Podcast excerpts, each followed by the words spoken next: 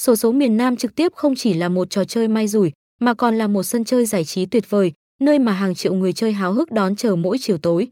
Tổ chức tại 21 tỉnh thành thuộc khu vực miền Nam Việt Nam, sổ số miền Nam không chỉ mang lại niềm vui cho người chơi mà còn góp phần vào sự phát triển của cộng đồng và quốc gia.